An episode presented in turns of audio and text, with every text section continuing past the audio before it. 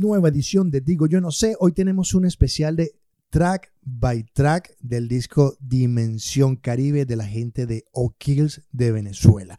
Y vamos a, estar entrevistando al señor Alberto Arcas, cantante y compositor de la banda, para que nos hable de eso. Esto es Digo Yo No Sé, mi nombre es William Padrón y comenzamos.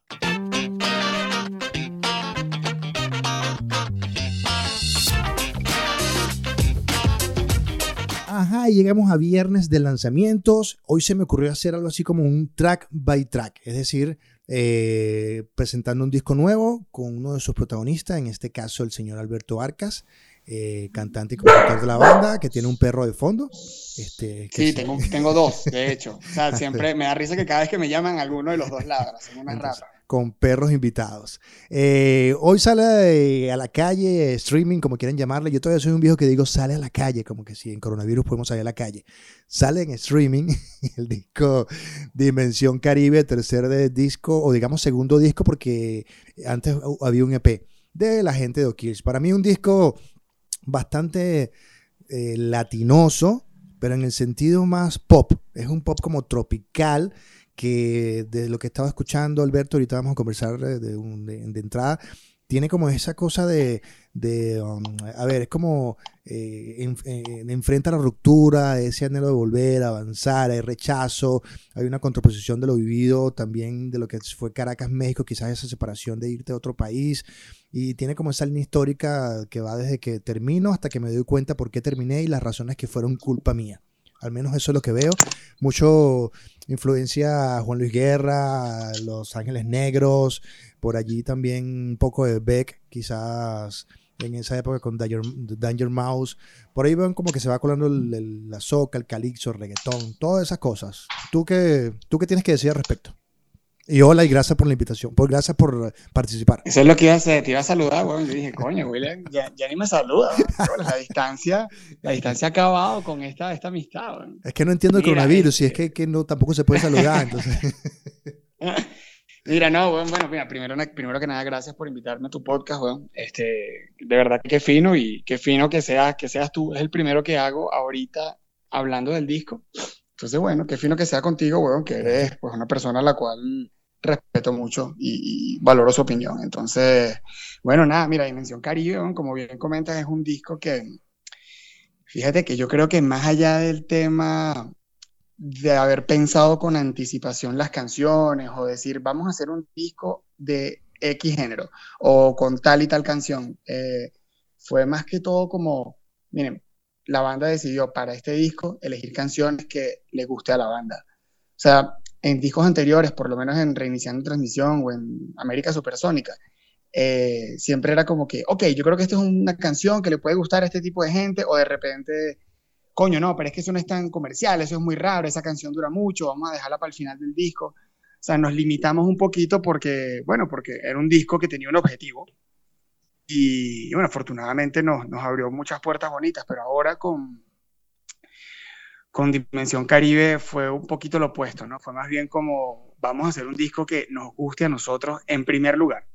En segundo lugar, pues evidentemente que sea, que respete lo que es O'Kills. Y en tercer lugar, pues también que, que le guste a la gente. Pero fue bien divertido porque cuando elegimos las canciones fue como, bueno, a ver, ¿qué canción me gustaría a mí tocar y escuchar en este disco?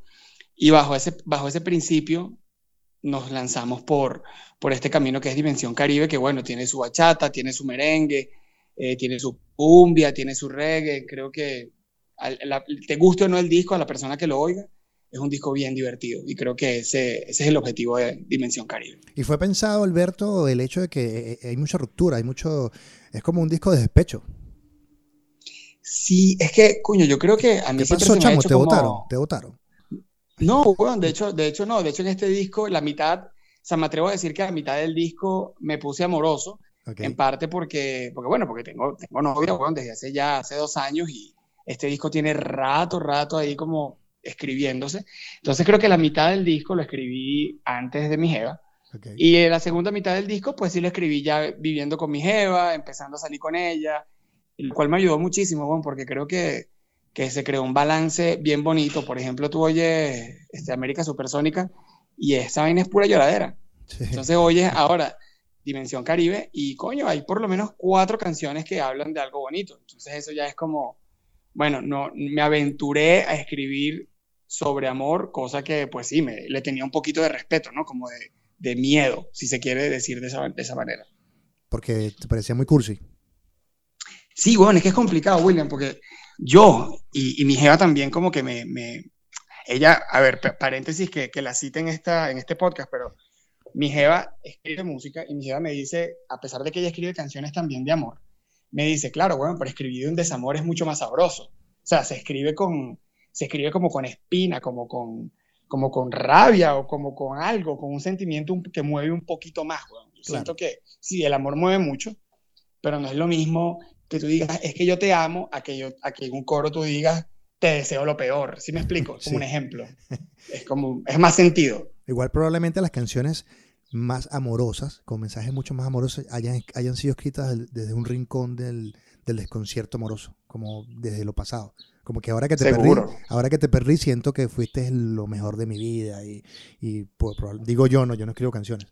Pero bueno. No, pero, pero creas, weón, pero también creas cosas. Entonces es lo que estás diciendo. O sea, no, no hay como una manera, ¿no? Pero, pero sí, bueno, yo creo que escribir con desamor es hasta un poquito más divertido. Pues. Pero no, no, este disco sí está me gusta creer, lo siento yo, que está un poquito más equilibrado y, y bueno, coño, te vas a poder abrazar en el concierto de O'Kills ahora. Qué bello, era lo que queríamos, abrazarnos en el concierto de O'Kills, pero después del coronavirus. Después del coronavirus, o con tapaboca. O, con tapaboca. Te quería preguntar, Alberto, eh, a mí se me hace, a ver, yo no voy a decir nada y probablemente algunos de mis comentarios salgan entre la entrevista, pero te quiero preguntar previo a lo que yo pueda decir. Eh, este, América Supersónica lo produce Maurimix y este lo produce, eh, ¿cómo se llama? Afro José Luis Pardo. Exacto, DJ Afro y Camilo Lara y bueno, y Juanes y Tiny, pero solamente una canción. Camilo Lara, personaje increíble, gran amigo. Mierda, este, sí, chao. Es un tipazo. Este, un tipazazo. Eh, esa diferencia, porque, a ver, te lo pongo en contexto. Viste dos mundos de composición y de productores de lo que era la base Amigos Invisibles y evidentemente hay en este disco. O sea, cuando yo escucho este eh, eh esa guitarra de Cheo es inevitable escucharla. Claro. Está allí y me pegó en la cabeza, decía, Cheo está en el fondo tocando. ¿Cuál es el balance tú como, como eh, líder de la banda en estos dos personajes eh, produciendo? Mira, fíjate que hay algo... Que valga decir, o valga decir, Alberto, antes que se presta confusión, que entre un disco y otro sí hay una diferencia grande, a pesar de que estos dos personajes pertenecían a un ente de una banda que podría, podría todo el mundo decir, bueno, si quieren parecer amigos invisibles. No se parecen, claro. pero hay una gran diferencia entre ambos discos por dos productores que pensaban probablemente similar en una banda. Para ti, ¿cuál es esa diferencia? Bueno, fíjate, este, qué bueno que, que, que pana me, me, preguntes esto y hagas, hayas hecho el comentario que hiciste. Eh, coño, William, mira, yo creo que, fíjate, cuando la, una de las diferencias más duras de, de Cheo y Mauri, este, y los comparo con todo el respeto y admiración que, no los comparo, los diferencio más bien, con todo el respeto y admiración que le tengo a ambos, además Mauricio es mi primo, o sea, compartimos la sangre, pero yo siento, que, por ejemplo, Cheo, Cheo es un nerd. Cheo es un nerd en todo, o sea, en todo el sentido de la palabra nerd musical, weón. O sea, el tipo, mierda, o sea, hace unas vainas que en verdad yo nunca en mi vida había visto, o sea, tipo, yo no, yo no estudié música, eh, digamos, como la catedrática, ¿no? O sea, yo sé tocar, yo sé lo que es un re, do, re, mi, fa, so, pero Cheo hacía vainas como, no, marico, toca un si bemol suspendido con bajo en la 7 y va a sonar como si fuera fa. Y es como que, fuck, weón, mierda, o sea, esto es algo que esto es algo que tú no sabes hacer si no estudiaste, bro. O sea, entonces, por un lado tienes a un Cheo, que es un nerd genio, un nerd genial. Y por otro lado tienes a Mauri, que es un malandro. Es un malandro. Mauri es un, Mauri es un malandro. Mauri es esto es lo que hay. Mauri es llegaste tarde. Mauri es. Eh, ¿Cómo se llama la de comercial que a mí me encanta? La de. Eh, la, la, que es bailable. La que es una salsa, sí, sí, que la tocan en el, en el, en el acústico. Bueno, óyeme, nena eh, coño, y tienes a un Mauri, a Mauri por, por, el otro lado es un malandro. Entonces, Mauri tiene la, la, chispa vocal también. O sea, Mauri te dice, no, pero es que no puedes decir llegaste tarde, tienes que decir llegaste tarde, o sea, tienes, que, tienes que bailar con la voz. Entonces creo que esas son las diferencias y eso es lo que, Marico, yo por mi parte, Alberto, como cualquier persona de una banda venezolana, me atrevo a decir, soy fan de los Amigos Invisibles y para mí esta vaina fue un check. O sea, fue como que trabajé con Cheo. Doble check, doble check. Doble check, qué bolas que estos tipos produjeron dos discos de mi banda y, y se siente la diferencia. Bueno, ya, ya tú entiendes por qué los Amigos Invisibles son y fueron también en su momento, en la época de, no sé, de mentiras y todo esto, una banda tan, tan, tan increíble. Entonces, ese es mi balance. Uno es un malandro y el otro es un nerd. Y son esos dos personajes los que hicieron de Los Amigos Invisibles lo que, lo que fue. Porque uno tenía ese oído comercial que es probablemente lo que pasó en eh, América Supersónica, que el disco sí es más callejero, es más urbano, es más de 20. Y este disco para mí, este Dimensión Caribe, es mucho más estructurado. De hecho, tengo muchas referencias y me adelanto a decirlo, quizás porque conozco a Cheo, hay mucha referencia a lo que puede ser Adrenalina Caribe o Jordano. Esa, claro. cosa, esa cosa pop latina. Claro, claro, claro, claro. Bueno, pero fíjate que el disco se llama Dimensión Caribe por Dimensión Latina y Adrenalina Caribe. Ah, tú. O sea, la, la, banda, o sea, no solamente influencia de Cheo, que el pana también es un enfermo con toda la música de esa época. Y le acaba de hacer el disco a Jordano también. Y le acaba de hacer el disco a Jordano y toca con Jordano, sino que también, huevón, el, la banda, tú por ejemplo oyes desde la última vez, que es una canción que por cierto hizo Camilo, no Cheo. Y tú oyes como una neosalsa ahí ochentera, Miami Sound Machine, weón, que, que, fue lo que se intentó hacer con Lionel Richie, como con todas estas influencias medio salseras anglo, que es raro, pero también, weón, o sea, la banda tiene una influencia de Adrenalina Caribe en este disco dura, weón, dura, dura, muy dura. ¿Qué tal? le ha cambiado mucho desde que iniciando transmisión, que era una banda indie, probablemente podríamos haberla colocado en este, en este pote de bandas del momento, tipo Franz Ferdinand o qué sé yo, a una banda totalmente pop latino, Latin pop. Latin pop, totalmente. ¿Cómo ha sido el, el, cambio, sobre todo con tu público venezolano? Porque de alguna manera llegas con este cambio ya hecho en México y tu público es el que conoce lo que estás haciendo, pero en el caso venezolano, ¿cómo ha sido esa transición con, con tu, con tu gente? Bicho, sabes, sabes que es, gracioso porque de pana, o sea, el público venezolano, por ejemplo, cuando, coño, cuando sacamos 007, este, fue una canción que recibió burda de hate. O sea, y lo digo aquí en confianza, pues, porque sé que esta vaina la van a escuchar personas que, que de verdad les interesa oír de esto, así que no voy a decirles puras vainas bonitas. Eh, marico, 007 recibió hate duro. O sea, primera vez en la vida que O'Kills como que de pana brother, estábamos tristes, weón. Era como que, bicho, ¿será que, ¿será que hicimos algo que no era? ¿Será que la cagamos? ¿Será que... Pero más que el africano. Sí, weón, porque el africano, el africano lo que pasó fue que era como que, ah, un cover del africano, ya, listo, marico, eso no... Claro, sí. O sea, e, e, eso ya existía, ¿sabes? Ya no fue nada nuevo, no fue nada como, ah, es que estos chamos ahora van a hacer música covers. No, no, no, para nada. O sea, pero 007 sí fue como que, boom, esta es la otra propuesta de O'Kills. Entonces, cuando pasa eso, que, marico, la banda cayó en depresión total. Eh, y volvemos a, a, pasa un tiempo, tocamos en el, en el, Plaza Condesa, en verdad pasaron cosas bien bonitas, pero cuando vemos la vaina en retrospectiva, en, con 007, o sea, te cuento esto por el tema del cambio, cómo, nos, cómo lo recibieron. Eh, cuando vemos la vaina con 007, se nos abrieron puertas en muchas emisoras nuevas, número uno. Número dos, le llegamos a una cantidad de gente que ni soñábamos con llegarle haciendo música como la de América Supersónica. Dos. Tres, la verdad también se nos abrieron muchas puertas, este, el hecho de que nos haya producido Juanes y Tiny, eso también nos abrió puertas. Entonces cuando ves la vaina así como en perspectiva, tú dices, coño, pero uno no, o sea, en verdad esto tiene que gustarles a uno. O sea, uno hace esto también para que te guste a ti. Entonces llega un punto en el que empiezan a pasar cosas con la banda y con el proyecto que se te olvida que te tiene que gustar a ti. Entonces la gente de Venezuela, los fans venezolanos, de pana recibieron burda de bien 007, fueron de los pocos, en el caso de, ese cambio que fue un cambio drástico. Y con Friendzone ya fue como que, bueno, ya estos panas hicieron un reggaetón.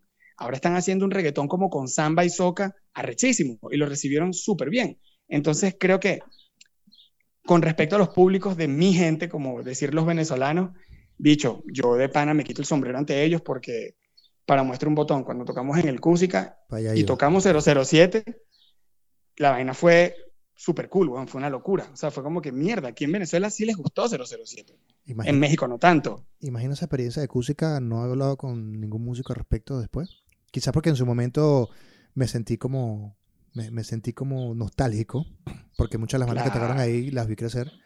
Y a pesar de que yo trato de no jugar esa nostalgia, sí confieso que veía las fotos así como con un desdén. No te quiero ver, no te quiero ver. Era como que, ¿por qué, no, ¿por qué no estoy allí? y me escribía. Es que fue, y eso fue una parranda de nostalgia, bueno, eso fue un año nuevo. Sí. Año nuevo para la movida musical, fue como que, fuck, huevón, esto parece mentira, bro. Sí, muchas emociones ahí comprimidas y veía. Exactamente. Las vi luego las fotos después y una que otro mensaje. Alberto, eh, mencionábamos lo de los covers con el africano este, y gente con, la que puedes participar o no, este, o bueno, más, más que nada covers. Ustedes en algún momento soltaron un cover de eh, los tres, La Torre de Babel, y desapareció. Exactamente. ¿Qué pasó con ese tema? ¿Por qué no ha salido? ¿Qué, mejor dicho, ¿qué pasa con ese tributo que está como engavetado? Bueno, fue un tributo, weón, que fue idea de Discos Valiente y Universal Music. Eh, la verdad, yo creo, creo, William, que la canción está en Spotify. Creo, no estoy seguro. Seguramente sí está. ¿No está? No. Bueno, eh, yo no sé qué pasó con... Yo, yo la verdad creo que me voy, a, me voy, a, tomar la tarea de buscarla y la gente que está escuchando esto, si, si la consigo, la voy a publicar. Pero si no, eso fue un proyecto de Universal Music, weón, por, por un tema de... Bueno, en, en México los tres, weón, son como súper queridos, weón. O sea, pero es como una banda, mierda, de súper culto. O sea, súper, súper culto. Entonces, quisieron hacer un disco tributo, nos invitaron, estábamos recién llegados a México y y la verdad que sí, o sea, lo único malo fue que agarramos una canción que fue un reto súper cabilla, pero bien, o sea, bien se goza, y en verdad, creo que cuando uno hace un cover, un cover es un cover, un cover no es tuyo, a menos que seas Café Tacuba y, y hagas los covers mejor que las bandas originales, pero... Que ellos hicieron un, un, disco tributo a los tres. Sí, es gracioso, porque de hecho cuando los tres toca Déjate caer, la toca como dicen, esto es un cover de Café Tacuba. súper, súper loco, literalmente. Los Tres es una banda genial que, que bueno, que personalmente ha sido mi banda favorita de la historia del rock eh, latinoamericano, incluso más que Soda Stereo. Y en este momento lo veo como desde, desde lejito porque no están todos los integrantes, entonces es como, es como, es como ver a Álvaro Enríquez haciéndose tributo al mismo, no sé.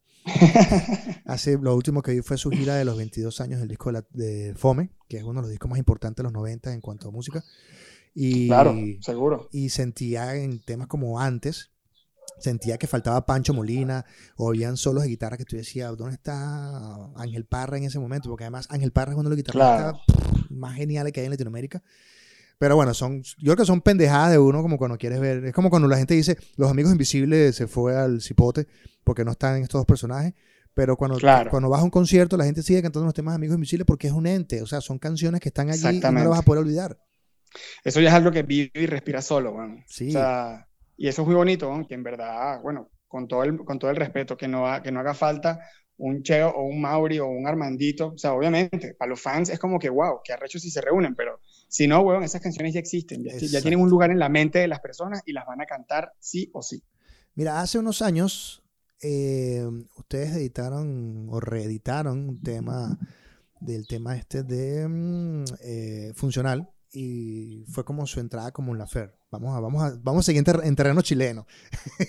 Claro, bueno, claro. Em, a partir de, de, esa colaboración, ¿han tenido más contacto, más contacto como un lafer, otra idea con ella?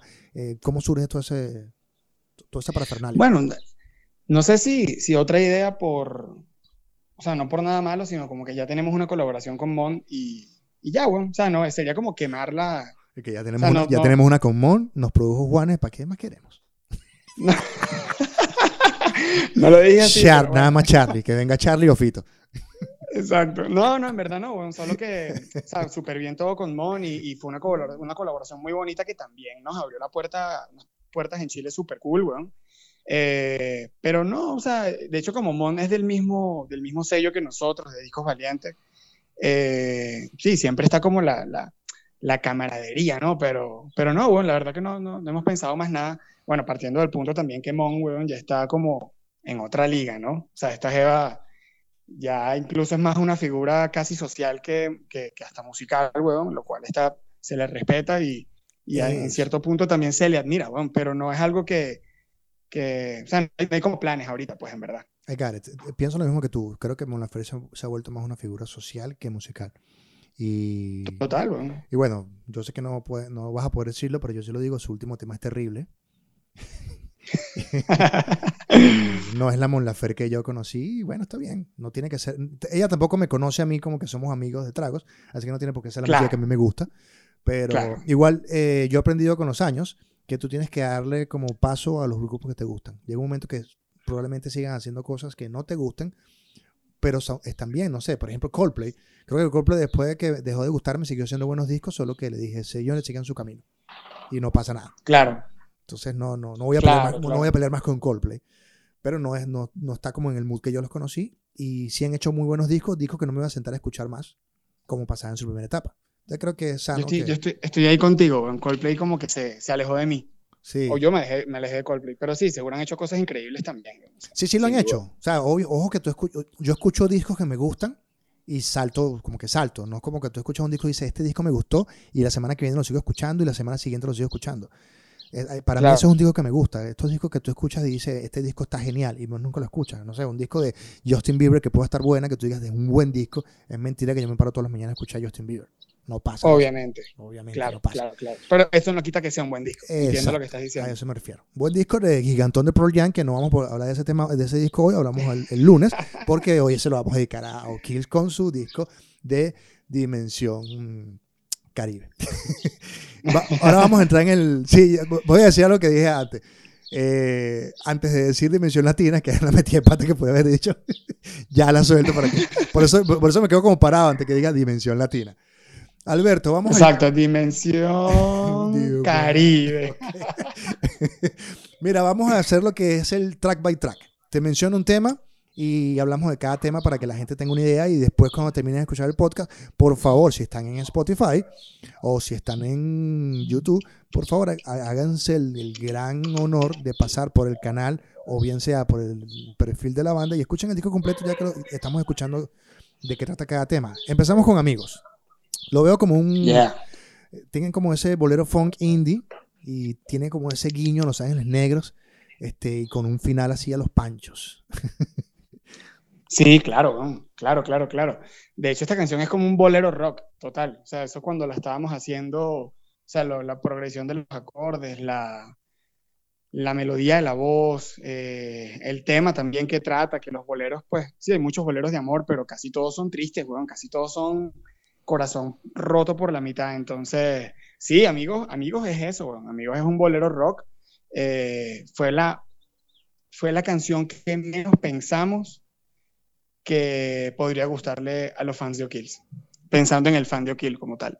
Eh, nunca, nunca estuvo sobre la mesa. De hecho, dijimos, coño, ¿con cuál salimos? Vamos a salir con Superado. No, nada. Vámonos con amigos, vamos a hacer la rock, rock y, vamos para adelante. Se fue gracioso, porque fue como una, una, linda sorpresa, porque en verdad en México a esa canción le, le, está yendo chévere, o sea, a la gente le gusta mucho. Genial. Eh, café con chocolate, que ya se había sonado por allí, tiene esa cosa así medio acid pop. Este, es como tomar decisiones al final de una relación de amorosa, hay una bachata, es como, hay dos tiempos musicales ahí entre el acid pop y la bachata. ¿Para ti qué significó esta canción o para la banda? Bueno, para mí esta canción fue la más peluda del mundo, O sea, literalmente la banda como que se, se, abrió a, a hacer una bachata, cosa que, no sé por qué la gente ve a la, la bachata como, como algo malo, o sea, es como, no, Aventura es una ladilla, es como que, brother, o sea, tú has escuchado Aventura, weón, o sea, tú has escuchado cómo tocan esos tipos, los has visto en vivo, que yo, hacen... Yo me abrí la bachata por un amigo en común, que es Vicente Cifuentes. Coño, claro, weón, o sea, tú has escuchado las propuestas nuevas de bachata, o sea, la gente, pues obviamente tú sí, pero, pero la bachata es un género increíble, weón, increíble, y además que para tocarlo es como, o sea, tú tienes que saber tocar bachata para tocar bachata, si no eres un huevón y no vas a poder tocarla bien. Sí, bueno, de hecho, Vicente Cifuentes es un tipo que se la conoce al pelo. Y además es un bicho raro en Chile, porque siendo chileno, bachata es como, hermano, ¿qué haces? No te entiendo. Total. total, total. Hace poco hablábamos y me decía, quiero tocar como para público venezolano que entienda lo que hago. me siento claro, porque uno es más caribeño y, y, y la bachata dominicana, este, pues sí, yo creo que, yo creo que Vicente, Vicente debería hacer una vuelta por Venezuela después del coronavirus y después del chavismo. Claro. Mira, siguiente track, el track número 3, tú, que presentas a Melissa, que no conocía a la chica, y por ahí ya se va como el reggae pop. Eh, una declaración de amor, hay un solo de guitarra ahí bastante simpático, me suena como a canción de crucero. qué bueno, marico, qué cool. Bueno, cuando vean, vayan a ver el video, que es como una, es como una obra de teatro en el mar, o sea, es como medio la sirenita, está bien cool. Claro, hablas de crucero. por la guitarra, ¿no? Que tiene como ese... Total, sí, sí, sí, de hecho la, la intención de esta canción fue como, o sea, esta fue la primera canción que se, que se acordó de manera grupal que entraba en el disco sí o sí. Entonces, bueno, para mí tú, para mí es mi canción favorita, pues, en verdad, del disco, ¿no? Sin miedo a... ¿La canción o yo? Dos polos. Para mí tú eres el favorito, pero de mi vida. Qué bello. Cuando voy a subir por no,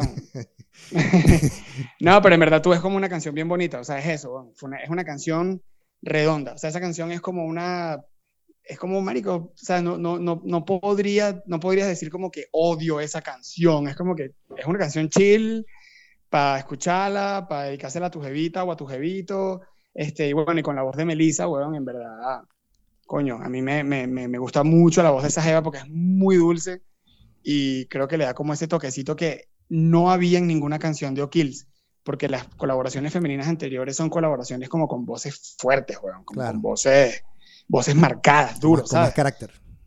Con más carácter, bueno, claro. Y Melissa, mierda, chamo, es como, es como cuando le echas por encima el sirop al helado, ¿sabes? Claro.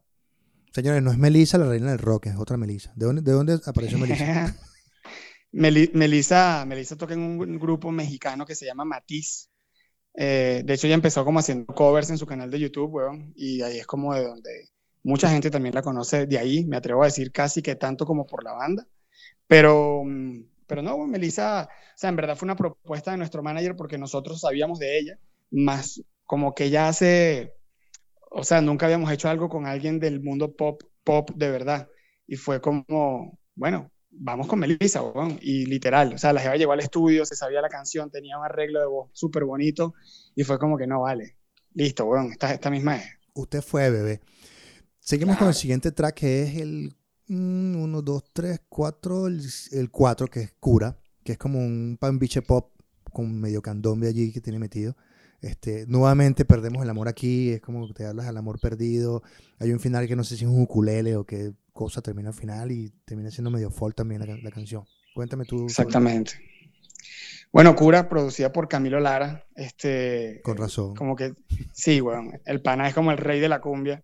Eh, sí, es como una cumbia andina, Es como, quisimos como emular un poquito eh, Los Ángeles Azules. Exacto. Eh, toda esa onda que, que, también, mierda, en México le agarramos muchísimo cariño a la cumbia. O sea, nosotros solamente, por lo menos la banda, o yo me atrevo a decir, conocía la cumbia colombiana, que es muy distinta, bueno. lo que hace Carlos Vives, lo que hace, bueno, lo que hacía, porque ahorita hace algo mucho más urbano, pero lo que hacía Carlos Vives, eh, Binomio de Oro, que también es como más vallenato.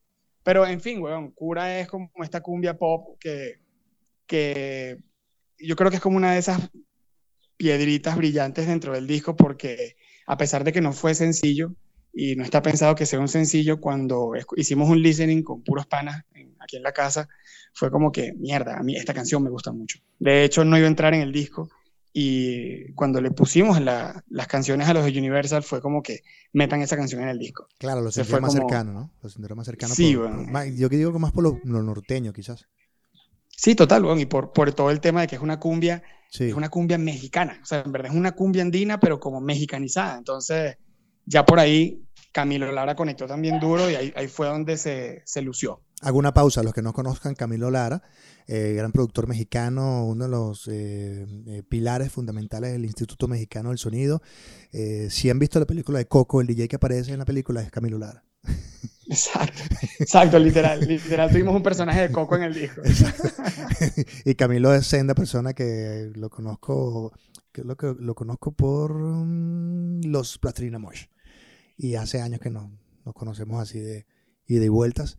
Y es un tipo que además ha trabajado con muchísima gente, este, grabando por Jamaica, por los Estados Unidos, Ha, hecho, ha tenido colaboraciones que sí, con, no sé, con Sly and Robbie, cualquier cantidad de cosas que ha hecho y se los recomiendo que le echen una seguida y bueno, qué bueno que hayan participado con ustedes porque Camilo es un tipo, además un, gran personaje, como, o sea, como persona, es un tipo súper divertido y es un tipo relajado, con quien te la llevas bien. Súper. Me imagino que en dos músicos en estudio hablando con Camilo debe ser como jugar Nintendo con dos nerds.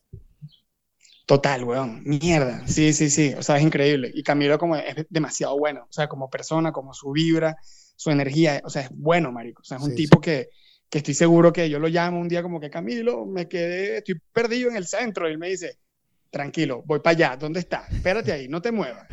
Vete para allá. O sea, es ese tipo de gente, o sea, que puedes contar con él. ¿Y Camilo en algún momento trabajó con Cheo en algún tema juntos? No, weón. No, no, no. o sea, se vieron, se cruzaron en el estudio son súper panas, obviamente. Pero no, no. O sea, en primer lugar porque era paga más, weón, en verdad. Y o sea, también es como, también lleva otro tipo de logística que, bueno, no sé, es como que también con el peo de la disquera hay muchos, muchos temas de legales y burocráticos que, que coño, a veces uno se, a veces uno lo piensa dos veces, ¿sabes? Como antes, de, antes de querer, antes de querer más. Es como que ya va, ¿Es, necesario?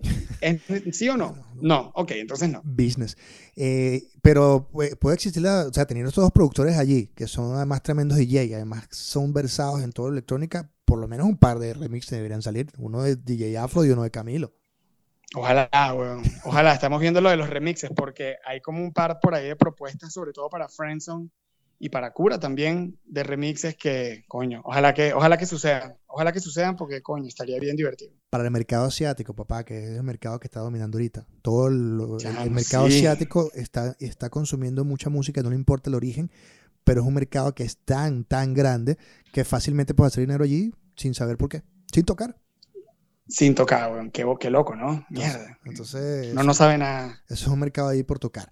Mira, superado. Este es el tema que más me recuerda a Adrenalina Caribe. Claro. Nuevamente despecho y el amor se me va. Total, total, total, total. Bueno, mira, Superado es mi canción favorita para tocar en vivo. Y, la hemos tocado en vivo una vez nada más como en un, en un showcase que hicimos en Universal solo para, para fans y para con una dinámica que te ganabas una entrada. Y para mí es la mejor canción para tocar en vivo. O sea, yo la amo. Este, fue una canción que, que, que escribimos prácticamente durante un año. O sea, se tardó muchísimo, muchísimo esa canción. Pero una vez que le conseguimos como que el tumbado, ya fue como que, listo, bueno, esta canción va para el disco, pero no hay manera de que no entre en el disco esta canción. A mí me, me recuerda, o sea, el comentario que he recibido de esta canción por las personas que ya la han escuchado, es como que sentimos que O'Kills puede ser esto, o sea, más de esto. O sea, queremos más O'Kills de, de este tipo. Y es como que, ok, es interesante. Claro, Yo no lo veo así, pero, pero está bueno. Pues. Porque es un cúmulo de... Este disco al final de cuentas es pop pero hay un cúmulo tan tropical, sobre todo caribeño, hacia, hacia lo que es, eh, digamos, este Venezuela, República Dominicana, quizás Puerto Rico. O sea, es un disco excesivamente caribeño en lo tropical, pero muy pop. Como, es total, como, es como si agarraras a Beck y a um, David Byrne y le dijera, señores, cámbiense un poquito el switch de nacionalidad y hagan música de este lado. Y podría salir un disco así parecido a eso. Coño, gracias. Voy a tomar eso como un buen cumplido. Wow. Además que son dos tipos súper curiosos. No sé si tú llegaste a escuchar este disco de David Byrne que es de salsa. No me acuerdo el nombre ahorita. Uh, pásamelo, pásamelo para escucharlo, porque no lo, no lo, la verdad que no lo he escuchado. Es algo como El Rey. Ah, es un disco. Él sacó un disco hace años, mitad de los 90, que era única y exclusivamente de salsa. Sabes que David Byrne es un tipo que está loco en la vida.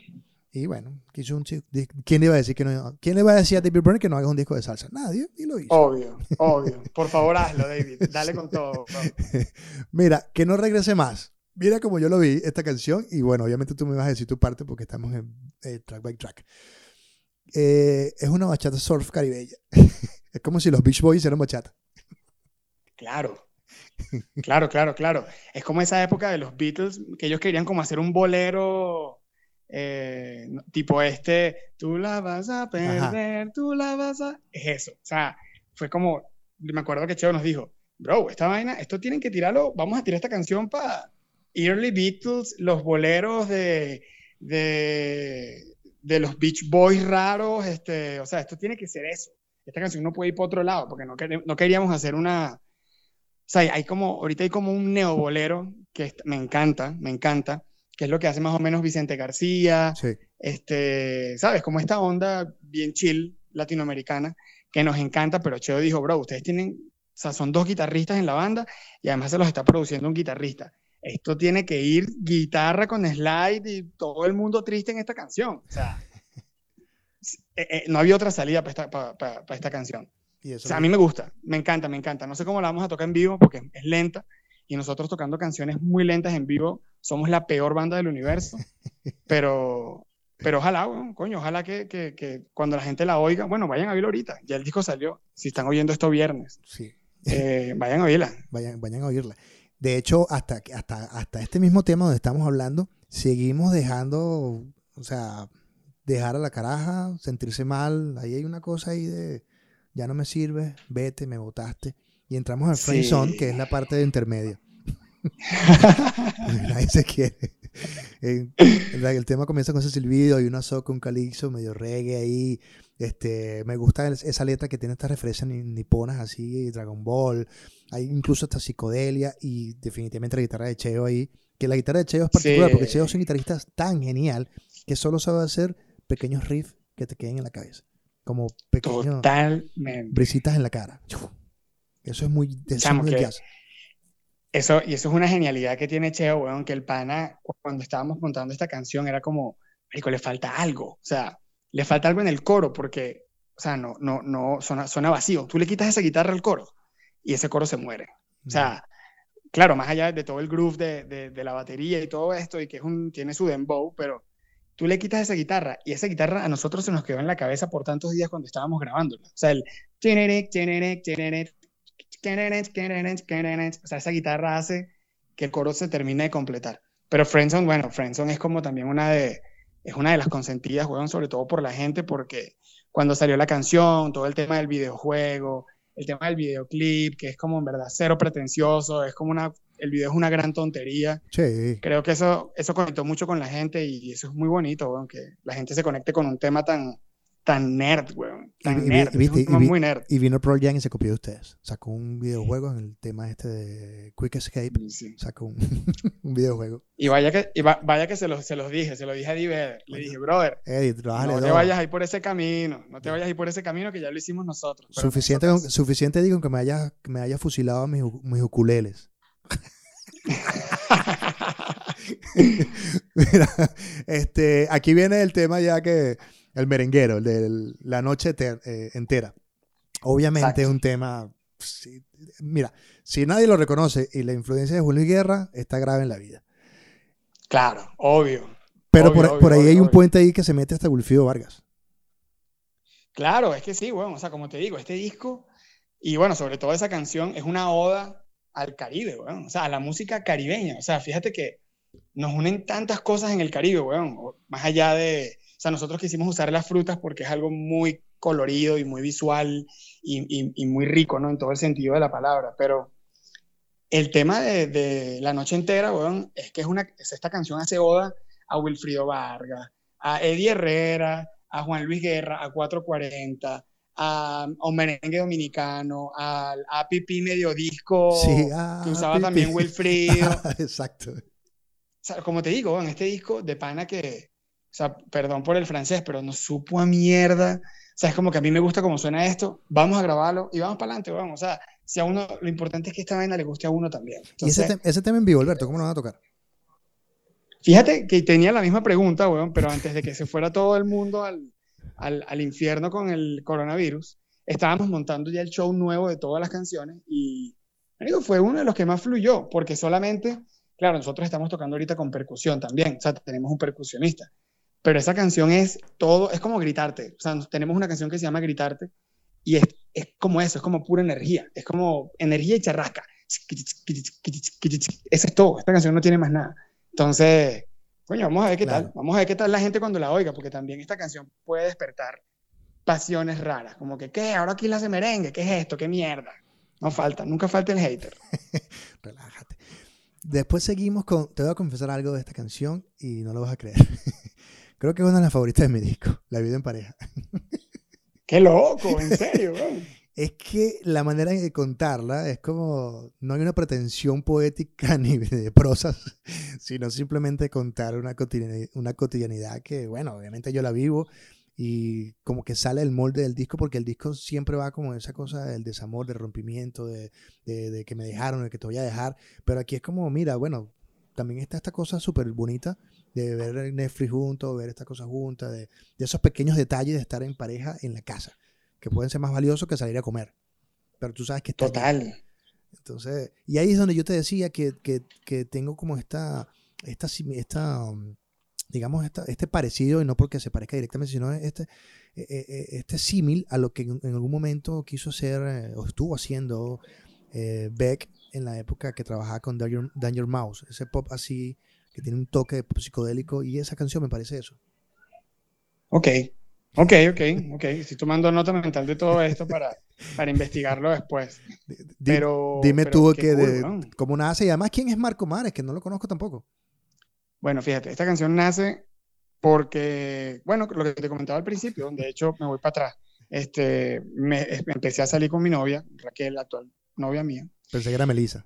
Y, y que, que, pensé que era un nombre así todo polémico. Ah, Mira, este, no, no, bueno, entonces. Tengo, varios, pero no los digo. No, coño, William, tú me, tú me invitaste para esto, para hablar del disco. Exacto. Mira, entonces nada, bueno, em, em, esta canción nace por. Empecé a pasar mucho tiempo en la casa de mi novia. Este, y me fui dando cuenta de que, coño, que la vida en pareja. O sea, a ver, cuando tú hablas cuando, con alguien y le dices, mira, me voy a vivir con mi, con mi pareja, te dicen, ah, cuidado, eso es difícil, eso es fuerte, o sea, eso es un trabajo de, de, verdad de equipo y de todo el mundo bajar la guardia, escucharse, hablarse mucho, pero yo siento que esta canción tiene como esa, esa inocencia o ese, lo que dices tú, como esa cero pretensión, porque también la escribí empezando a salir con mi jeva y empezando a quedarme en su casa, entonces obviamente yo amo a mi novia y todo, pero en ese, en ese primer momento que todos son mariposas, sí, claro. ¿sabes? que todo es bello, es como que no había manera de que yo escribiera algo feo en esa canción. O sea, la escribí en un punto tan, como tan vulnerable, y que solamente quería decir eso. O sea, yo no quería decir nada que, nada muy profundo, era como que, brother, no, o sea, no quiero que te duermas para ver la serie juntos, bueno, quédate despierta. O sea, ¿sabes? Me pasó anoche, me, pasó anoche. Claro, es, parte, es parte de la vida en pareja, son millones de cosas. Entonces, creo que, coño, se, de cierta manera esa inocencia de la canción se, se logró transmitir, por lo menos fue la, intención, pues. Sí, a, veces lo simple, lo sencillo tiene más poder que la...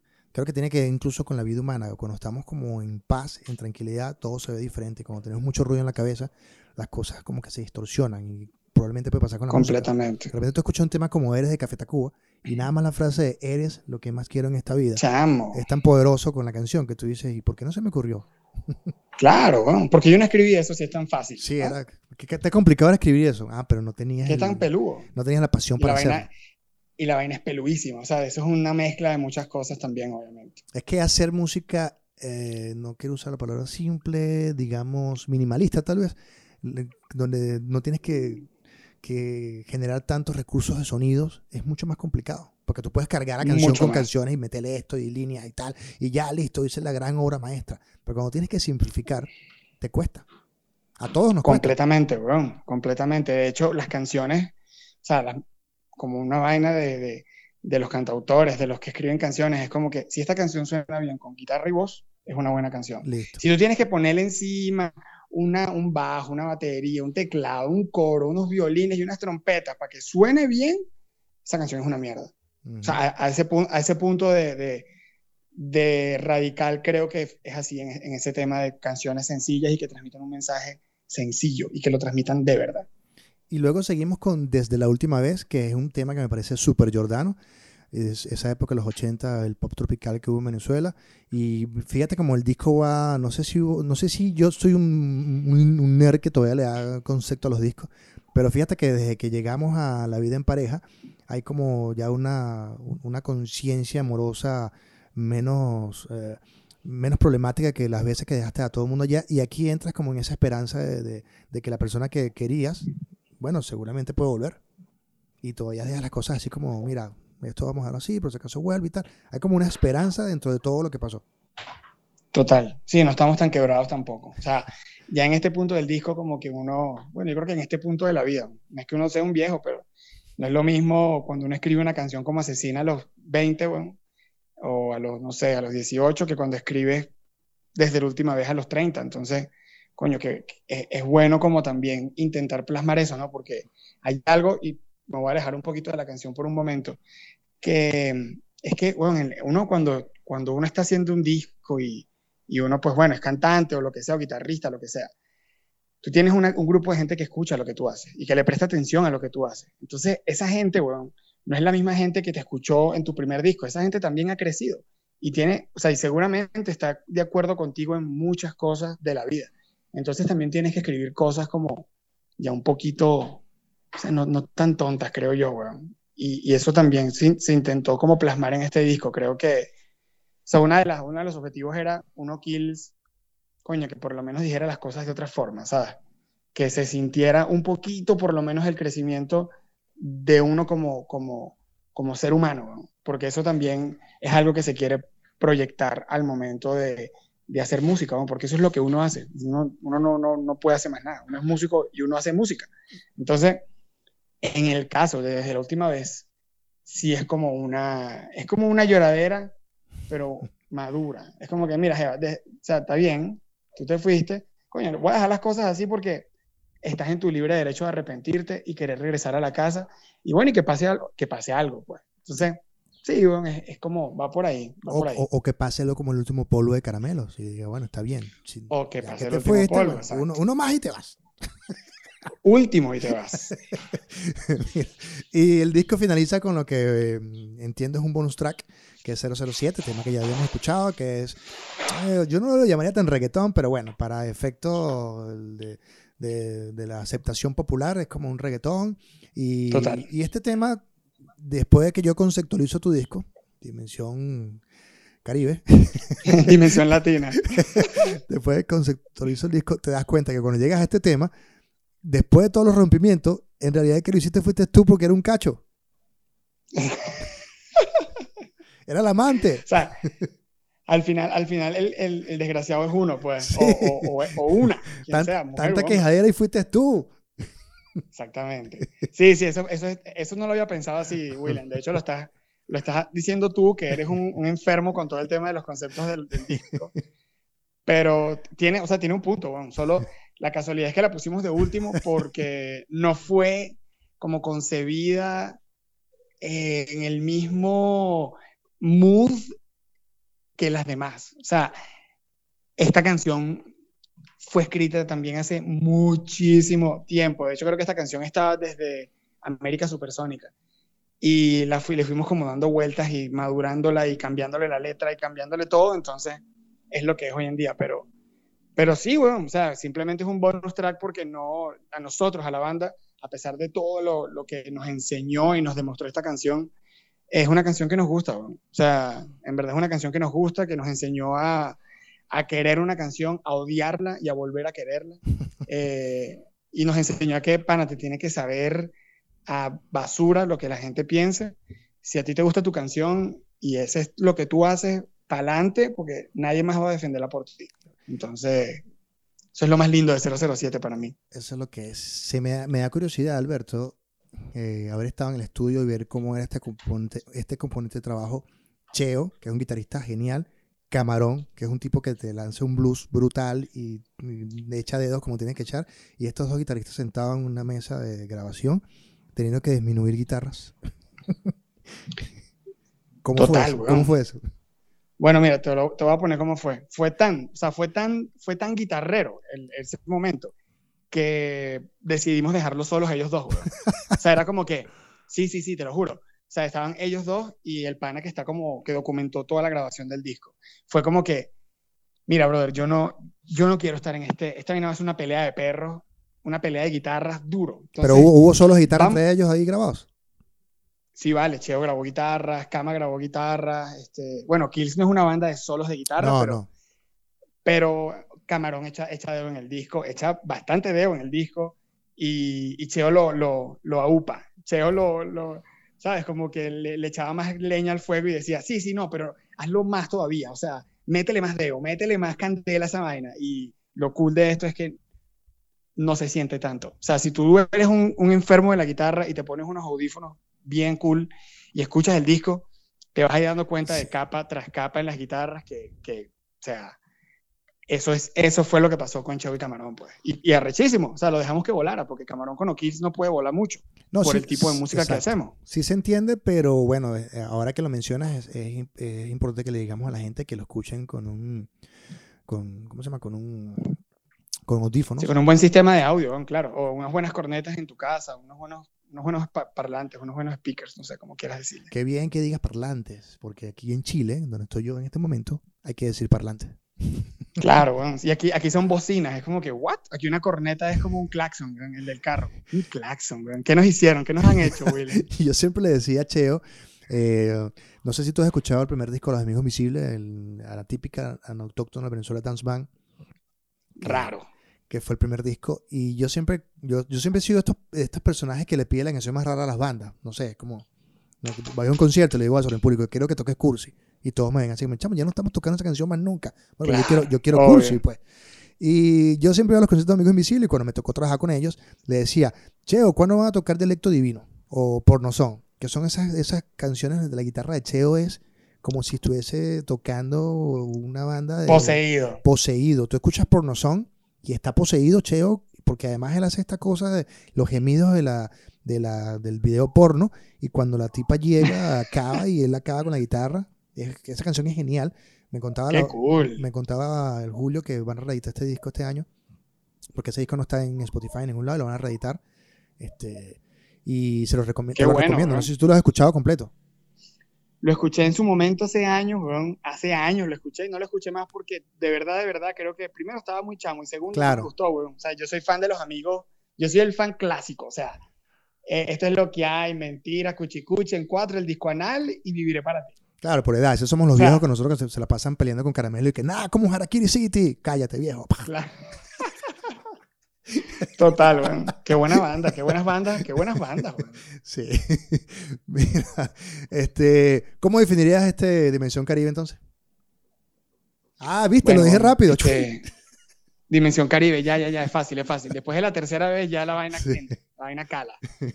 Eh, coño, mira, no sé, William, yo creo que a mí me, me parece que este es un disco, como dije al principio, o sea, estoy, a- estoy aferrado a ese discurso, es un disco bien divertido. O sea, puede que te guste, puede que no te guste, puede que te aburra una canción, puede que no te guste el videoclip de otra, pero es un video, es un disco bien divertido. O sea, no hay, creo que, No hay creo tutilla. que, no, weón, y no es un disco que tú digas como que, no, weón, pero es que las primeras cinco canciones son una ladilla.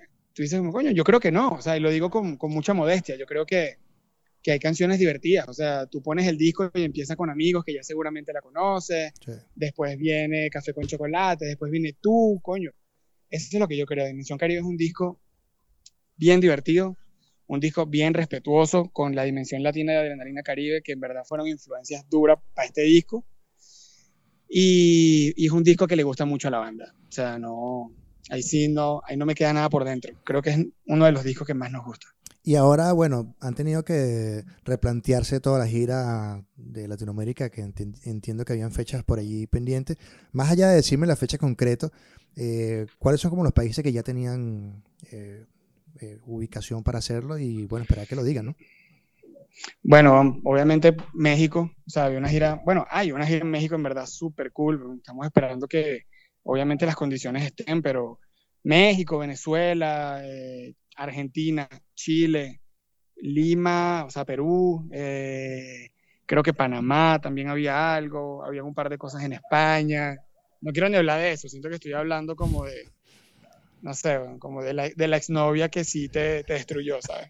Cuando te dejó. No, pero bueno, las cosas pasan por algo, dicen las doñas. Así es, el Por- tiempo de Dios es perfecto, dijo Capri.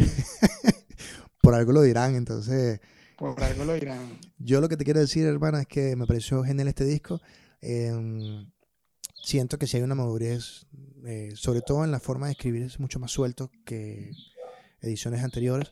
Hay como más ganas de, plantear lo que sientes, en el mood que sientes con la canción, el trabajo que se hizo, digamos, de retomar lo que en algún momento en los 80 quisieron hacer estos cantautores que después fueron solistas. Ojalá no te vayas solista, ¿no? Este, ya tenemos a Lazo que se fue de, ¿Cómo se llama la banda que tenían ustedes antes? De Carnaval. De carnaval. Bueno, Carnaval, exacto. Este, eh, me parece que es un disco, aunque más sosegado que el anterior, es mucho más maduro. Creo que el tema más, más volado vendría siendo este, ¿cómo se llama? La noche entera, que es como el merengue. Pero es un disco, Exacto. es un disco pop súper digerible. Eh, sí es divertido por el contexto y las frases que se dicen y los razonamientos que se hacen tanto en pareja como en, dejar y en lo que se expresa. Hay mucha experiencia, se nota. Y de verdad que creo que es un buen trabajo el que hicieron. Este, te felicito. Qué bueno, muchas gracias, muchas gracias, muchas gracias. Te felicito porque creo que han sido esta banda que, que dentro de todas las bandas venezolanas, pero también ustedes, ustedes no son, yo los veo a ustedes no como esa oleada de vinilo versus ni la vida bohem, sino como la última oleada de la que no pertenece a ellos, pero se metió al final. Y que por, entramos coleados, entramos, entramos coleados un poquitico. Pero la idea es que ustedes hagan como su camino, ¿no? Entonces, este, tener esa solidez de haberse ido a, a otro país todos juntos, habérselo pensado y bueno, habrán pasado las malas, las regulares, las estarán pasando todavía. Al final lo que determina la fuerza de una banda es la, vale la redundancia, es la determinación. Porque como dijimos los amigos, los Rolling Stone, el concepto de banda funciona cuando cada uno de sus integrantes se, da cuenta que es un aporte a un ente. Y que lo importante claro, es Exactamente. Claro, qué cool. Deberías tener una banda, William. Tienes, marico, estás repleto de... No, en serio, fuera de chalequeo. Como que estás repleto de, de, ese mensaje, weón, de que lo que hace una banda, en verdad es que todos sepan que lo que importa es la banda y no cada uno en particular. Por eso es que se separan, weón. Por eso es que las bandas se van para el coño. O sea, porque siempre hay uno que el ego puede más que el sentido colectivo de banda y que hay momentos buenos y momentos malos, weón. O sea, de eso se trata esto, de nada más. más que una banda, estoy trabajando es como una especie, no sé si de, de, taller quizás con bandas, porque siempre me ha llamado la atención ese tema, porque lo he vivido de cerca, pues he visto como las bandas se disuelven por pendejadas y, todas se disuelven por pendejadas. Y cuando vi por quinta vez, probablemente el documental de Metallica, no sé si lo has visto, te Lo voy a ver, lo voy a ver. Eh, más allá de que no te pueda gustar los estudiantes de la música Metallica, es este documental donde ellos casi la van a seguir suelo y tuvieron que contratar a un psicólogo para que estuviera con ellos en la grabación del disco o se disolvían. Qué fuerte, ¿en qué disco fue ese? Ese fue el Garage Inc. Perdón, el Garage no, el. Uh, el, ¿Cómo se llama? El San Anger. Claro, pero ese fue el, es el peor disco de Metallica. Eh, escucha, o sea, se nota. Escucha lo yo siento que se nota que no estaban conectados. Bueno, de hecho, el, disco se grababa con pedazos de sesiones que iban haciendo como por partes. esto me gusta, esto me gusta, lo pegamos. Y una vez que hacen el disco, y comienzan a ensayar el disco en base a lo que se habían hecho por pedazos, por retazos. Qué loco, Qué loco, qué loco Metallica.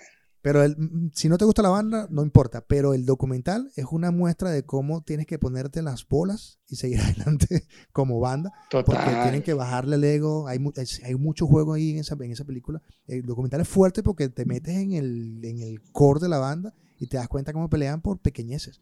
Hay, una, hay, una, hay un momento donde el psicólogo le dice como que, porque están reunidos como, ¿qué hacemos con esta banda? Y el tipo dice, nada, tienes que esperar que se vuelvan a conectar. Porque ¿qué le vas a ofrecer? Dinero. Ventale que tienes demasiado dinero para decirte, tenemos más dinero. Claro. Cuando vuelvan a sentir por qué tuvieron una banda, es que se van a reconectar. Qué cool. No lo, voy a ver. ¿Cómo, ¿Cómo, se llama? ¿Cómo se, llama, Some Kind of Monsters. Creo Some Kind of Monsters. Creo, que está, creo que está en Netflix. Sí, está en Netflix. Okay. Y, bueno, acuérdate, acuérdate, que creo que tu Netflix es el mismo que el que vemos aquí en México, pero lo voy a buscar. No, pero hay cosas que prevalecen para todos los países. Eh, y básicamente por ahí como que arrancó esta idea de, bueno, yo veo las bandas de ese punto. Por eso yo tengo esta afinidad con las bandas longevas. O sea, bandas como los Rolling Stones, el mismo Metallica, obviamente Pearl Jam, porque es la banda que yo vine a hacer, la banda que vine a hacer y con la que, la que he convivido de verdad desde mi adolescencia y que todavía sigan haciendo lo que literalmente lo que le da la gana y han sacado un disco tan bueno que vamos a hacer especial el lunes. qué cool, weón, qué cool. Que probablemente es uno de los mejores discos de la banda en los últimos 15 años porque entiendes esa cohesión, entiendes cómo llega un, baterista y dice, esta es mi canción, ok, vamos a hacerla, esta es mi canción, vamos a hacerla, pega dentro de la banda y todos llegan, hace su disco y cada quien llevó su idea y se respetó. Qué cool, bro. Igual te, recomiendo ese documental también de Pearl Jam que se llama Pearl Jam 20, que habla también de, de, cómo ellos pasaron mierdas en la vida y de cómo tuvieron que enfrentarse a los medios, a Ticketmaster, al gobierno, pero nunca renunciaron a sus ideales y a hacer lo que querían ser y lo que los mantuvo. Un momento en tuvieron que decirle no a todo para poder ser una banda saludable. Y, es lo que hace Pearl Jam, Pearl Jam. Es lo que hace Pearl Jam. De hecho, lo hace Cameron Crowe, que es uno de mis, directores favoritos, que hace la película de Almost Famous. Qué gran película, Almost Famous. Entonces, entonces, Alberto, te quiero dar las gracias este, por la conversa, por tomarte el tiempo, porque, bueno, porque la idea es seguir como generando este contenido. Este, me siento sumamente feliz porque tienen un disco nuevo y, bueno, y orgulloso porque los he visto, los he visto crecer, pues. Gracias, weón. Los veo desde, desde, que lanzaron el EP en el Jarro Café. Cuño, ¿verdad? Claro, claro, claro. Claro, lo que pasa es que yo a veces soy silencioso en el rock, pero veo las cosas. Hace como 10, eso fue hace 10 años, William Padrón. Tal cual. 10 años, weón. No, pero mira, en verdad, gracias por, por, por el espacio, bueno, por invitarme, por, por la buena vibra y, y, bueno, y por tus palabras, bueno. Siempre sabes que te estimo burdo y a todos los que están escuchando esto, William es un tipo que, que ha estado en esta vaina desde antes que muchas bandas. Entonces, para mí en verdad es un gustazo estar acá en tu programa, y, y, bueno, marico, que me digas todo lo que tengas que decirme, en verdad también es como, es bien bonito porque bueno, hay confianza y de eso se trata esto, ¿no? De crecer todos juntos y de hablarnos claro y de echar para adelante. Mira, y algo que nos haya quedado por fuera del disco que queda dejar ahí claro para que para que cuando, cuando alguien vaya a decir, yo, le, yo escribí esto, ya, lo, ya se lo había dicho William, huevón, cállate. Coño, algo del disco, no, weón. Yo creo que en verdad lo, lo, lo asumiste y lo entendiste bastante bien, weón. Y por eso también te agradezco, porque te tomaste el tiempo de escucharlo y de, y de despellejarlo. Así que nada, weón, nada. Oigan el disco, ahí está en nuestro perfil de Spotify, en todas las plataformas. Y nada, arroba somos Kills para los que usan redes sociales y son modernos. Estamos también. Exacto.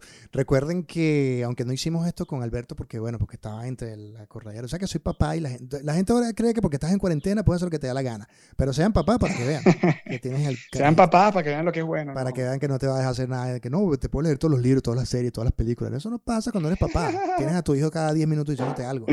Este, claro, eh, recuerden suscribirse al canal si están, si están escuchando por YouTube, si están en Spotify o en Apple Podcast o en Google Podcast, eh, suscríbanse. Los que están escuchándome por Anchor, recuerden que pueden dejar mensajes de voz, pueden escribir a digo yo no sé podcast arroba gmail y dejar mensajes, sugerencias que en la medida que vayan dejando mensajes lo vamos colocando en los episodios correspondientes para que sean parte de este programa y, y, tripiarnos la cosa. Pues no es que así como se como se ¿cómo se llama? Se independizó la, radio a partir de los podcasts. Podemos participar todos donde sea. Saludo a tu perro.